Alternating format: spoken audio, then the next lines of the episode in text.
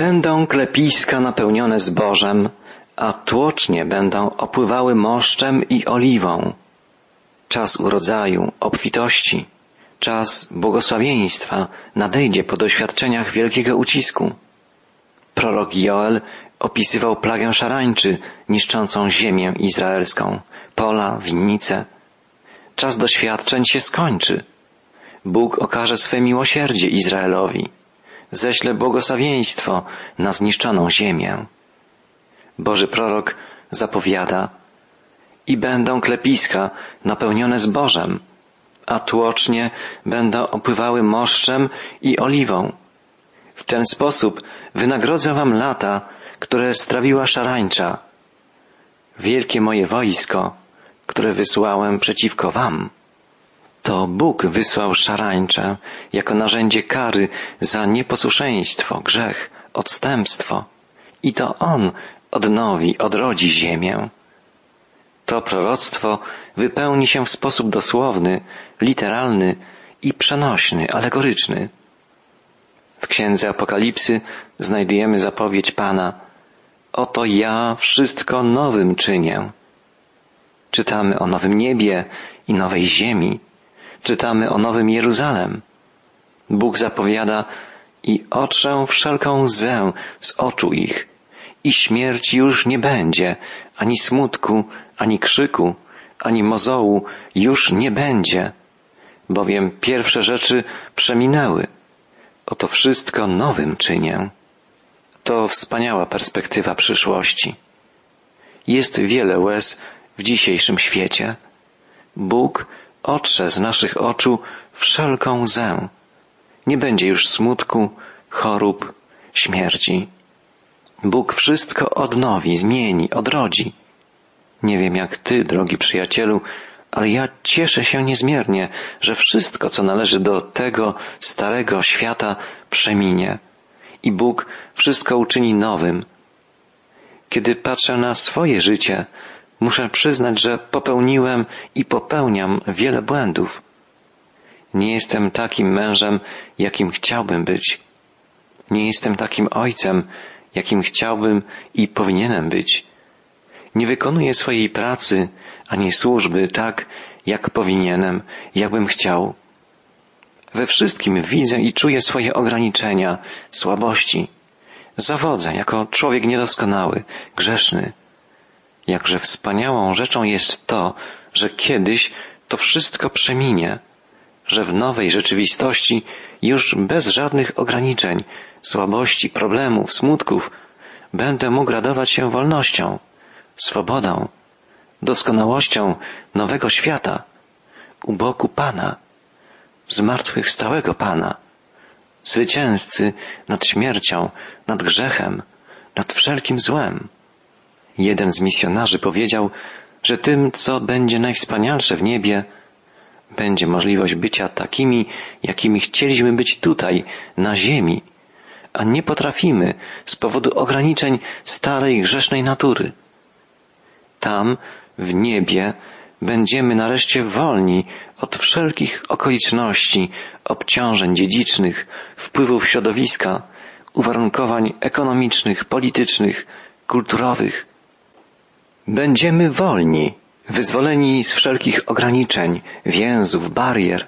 Będziemy szczęśliwi, spełnieni, twórczy, pełni miłości, przebywając u boku Jezusa.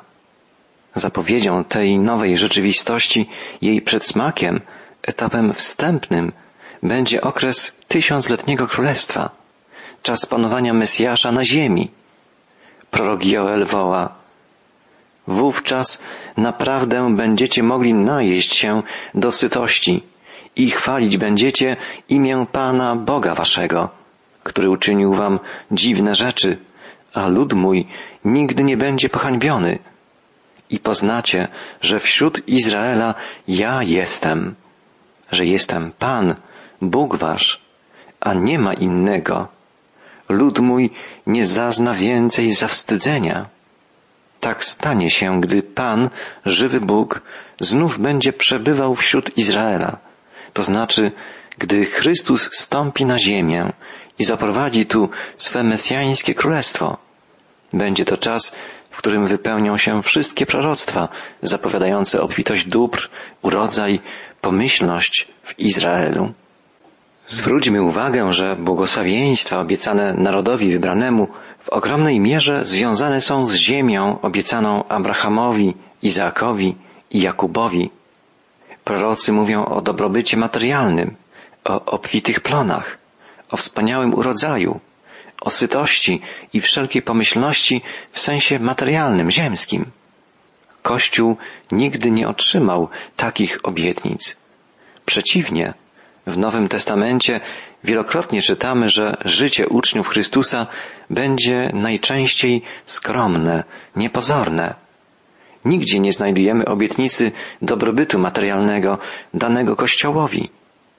Bóg przyrzekł ludowi nowego przymierza inne bogactwo. Bogactwo w sensie duchowym. Dane nam są wszelkie skarby i błogosławieństwa nieba w Jezusie Chrystusie, Synu Bożym.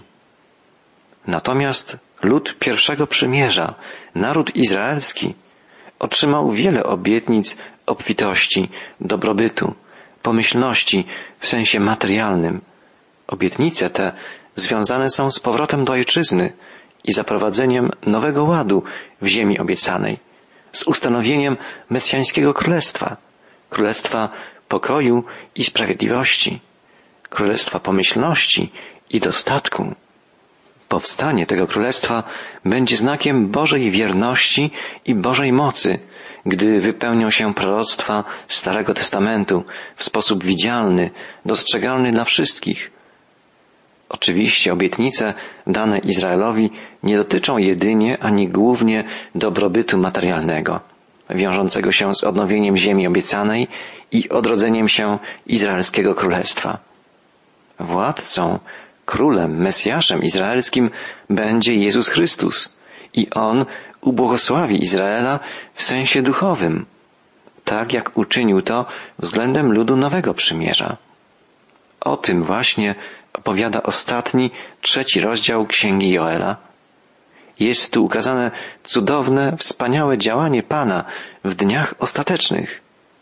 Przypomnijmy, że Joel mówił najpierw o straszliwej pladze szarańczy, która obrazuje doświadczenia wielkiego ucisku. Zapowiada nadejście Dnia Pańskiego.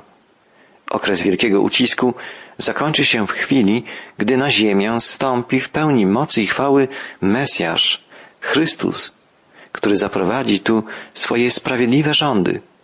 Ustanowi na ziemi swe mesjańskie, tysiącletnie królestwo. To właśnie zapowiada Joel, prorokując w imieniu Pana. I poznacie, że wśród Izraela ja jestem, że jestem Pan, Bóg wasz, a nie ma innego. Lud mój nie zazna więcej zawstydzenia. Dalsza część proroctwa Joela opowiada o tym, co wydarzy się w tamtych mesjańskich czasach. Czytam od początku trzeciego rozdziału Księgi Joela i wyleję potem ducha mego na wszelkie ciało, a synowie wasi i córki wasze prorokować będą, starcy wasi będą śnili, a młodzieńcy wasi będą mieli widzenia.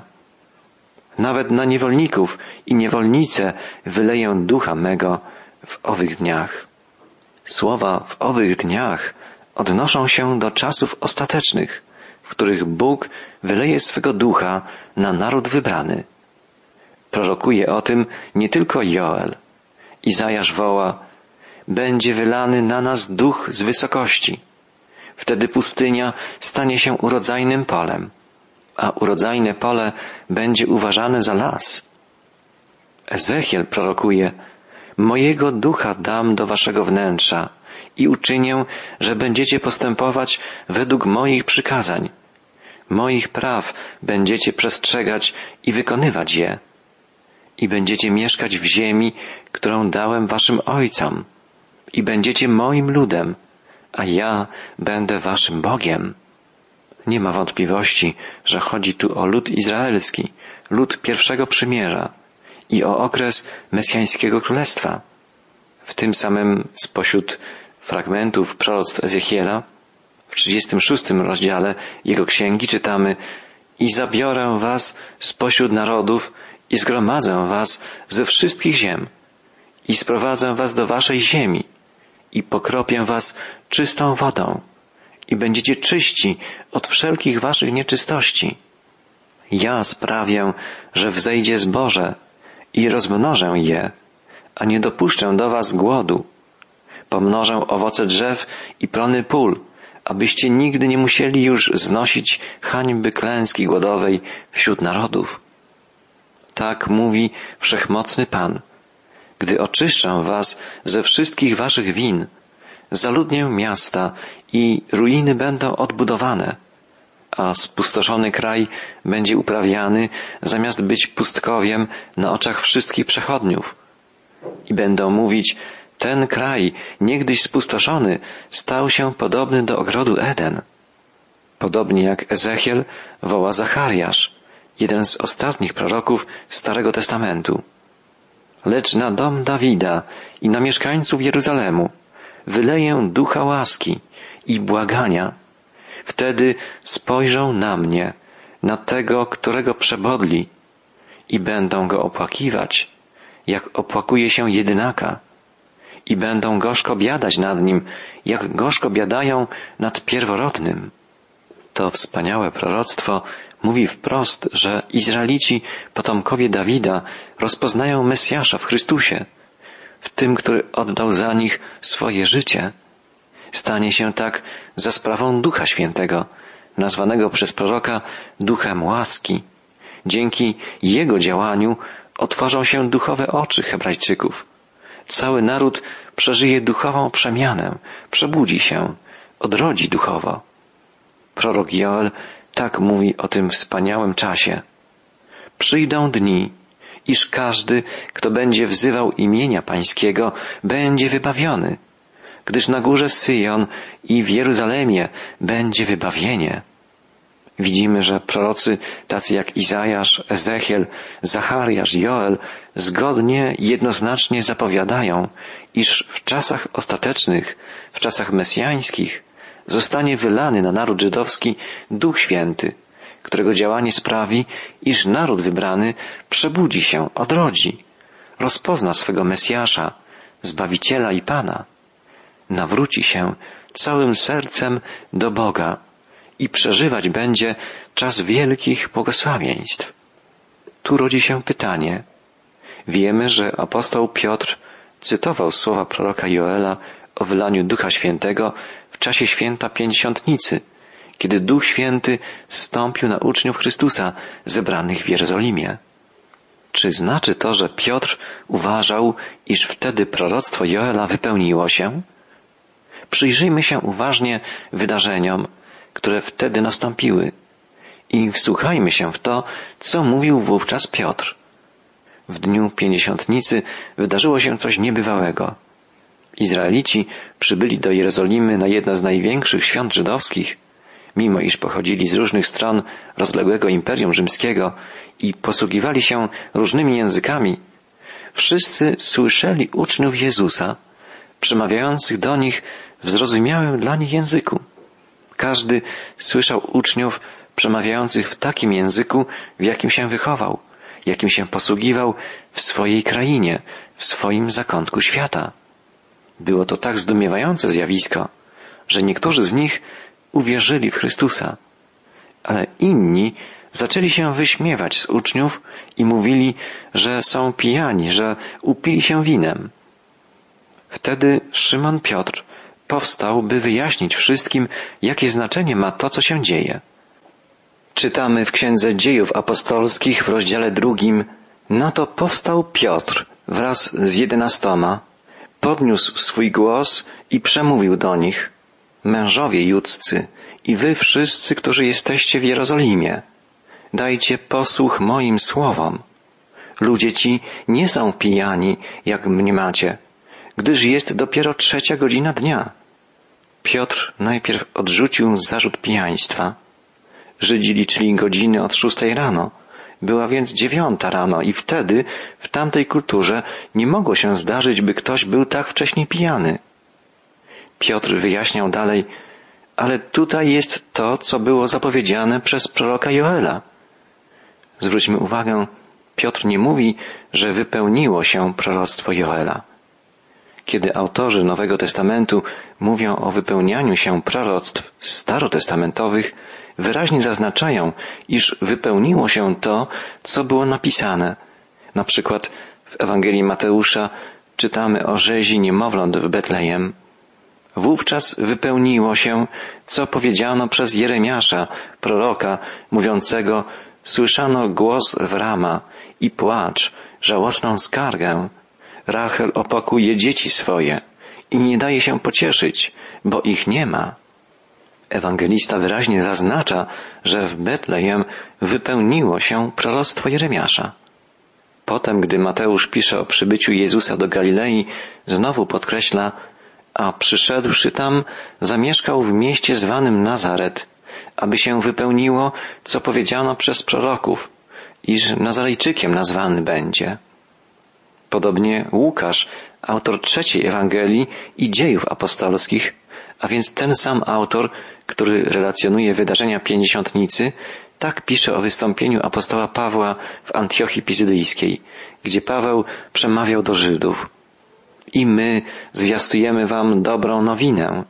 Tę obietnicę, którą dał ojcom, wypełnił teraz Bóg dzieciom ich przez wzbudzenie nam Jezusa. Jak to napisano w psalmie drugim, Synem moim jesteś, dzisiaj Cię zrodziłem. Widzimy, że w tych przypadkach autorzy Nowego Testamentu i apostołowie wyraźnie podkreślają, że dzieje się coś, co jest wypełnieniem proroctwa Starego Testamentu. Takich słów w przypadku wypowiedzi Piotra odnośnie proroctwa Joela nie ma. Piotr nie mówi, iż wypełniło się to, co zapowiadał prorok Joel. Mówi inaczej, dzieje się coś takiego albo coś podobnego do tego, co zapowiadał Joel. Piotr wyjaśnia, że działanie Ducha Świętego nie powinno zaskakiwać tak bardzo Żydów obeznanych z Pismem Świętym. Zwróćmy uwagę, że słuchaczami Piotra byli pobożni Żydzi, którzy musieli dobrze znać Stary Testament. Przybyli przecież do Jerozolimy z bardzo odległych nieraz stron na święto Pięćdziesiątnicy, zgodnie z tym, czego wymagało od nich prawo mojżeszowe.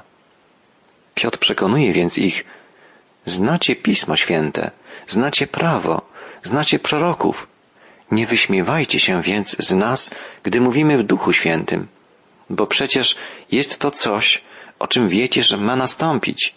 Coś podobnego do tego, co Duch Święty będzie czynił, gdy nadejdzie Dzień Pański, zapowiadany przez Joela. I Piotr cytuje dalej proroctwo Joela. I stanie się w ostateczne dni, mówi Pan, że wyleję ducha mego na wszelkie ciało. Piotr przypomina, że proroctwo Joela odnosi się do dni ostatecznych. Czy wypełniło się ono w dniu pięćdziesiątnicy? Nie. Joel zapowiada przecież, że w dniach ostatecznych Duch Boży zostanie wylany na wszelkie ciało. A wtedy w Jerozolimie Duch Święty stąpił na określoną liczbę ludzi.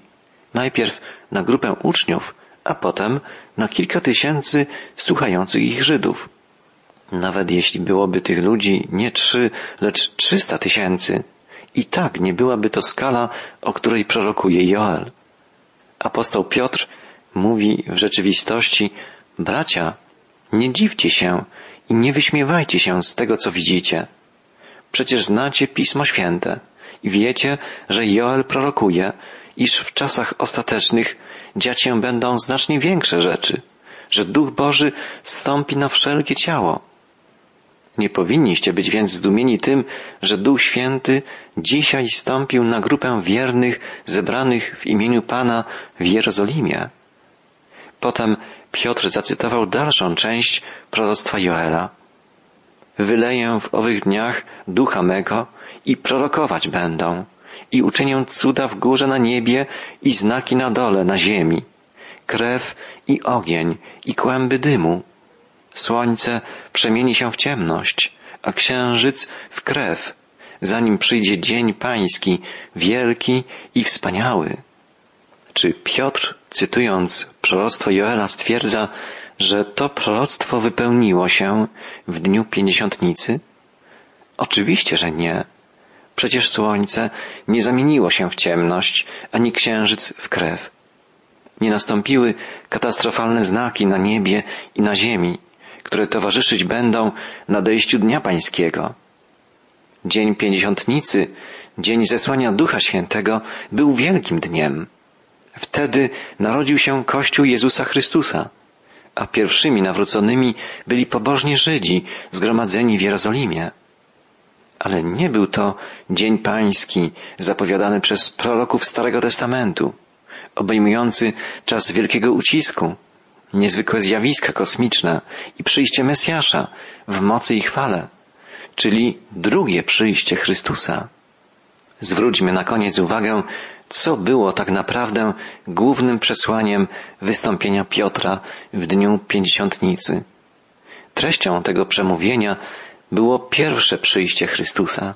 Piotr chciał uświadomić słuchającym go rodakom, że nie rozpoznali Mesjasza, Syna Bożego, który przyszedł, by ich zbawić i oddał swoje życie na krzyżu Golgoty. Ale potem powstał z martwych, zgodnie z tym, co zapowiedział Dawid w psalmie osiemnastym. Bo nie zostawisz mej duszy w otchłani i nie dopuścisz, by święty Twój oglądał skażenie. Cytując ten mesjański psalm, Piotr podkreślił, że nastąpiło wypełnienie proroczej zapowiedzi Dawida. Mężowie bracia, wolno mi otwarcie mówić do was o patriarsze Dawidzie, że umarł i został pogrzebany, a jego grób jest u nas aż po dzień dzisiejszy. Będąc jednak prorokiem i wiedząc, że Bóg zaręczył mu przysięgą, iż jego cielesny potomek zasiądzie na tronie jego, mówił, przewidziawszy to, o zmartwychwstaniu Chrystusa, że nie pozostanie w otchłani, ani ciało Jego nie ujrzy skażenia. Tego to Jezusa wzbudził Bóg, czego my wszyscy świadkami jesteśmy. Wywyższony tedy prawicą Boga i otrzymawszy od Ojca obietnicę Ducha Świętego, sprawił to, co wy teraz widzicie i słyszycie. Apostoł Piotr ukazał dzieło Chrystusa, jego zmartwychwstanie w mocy Ducha Świętego i Jego działanie poprzez Ducha w sercach nawróconych, tych, którzy uwierzyli. To było główną treścią przemówienia Piotra. Natomiast wylanie Ducha Świętego zapowiadane przez proroka Joela apostoł odniósł do czasów ostatecznych, do Dnia Pańskiego, który dopiero nadejdzie. O tym mówić będziemy w czasie następnej audycji, studiując w dalszym ciągu proroctwa Joela.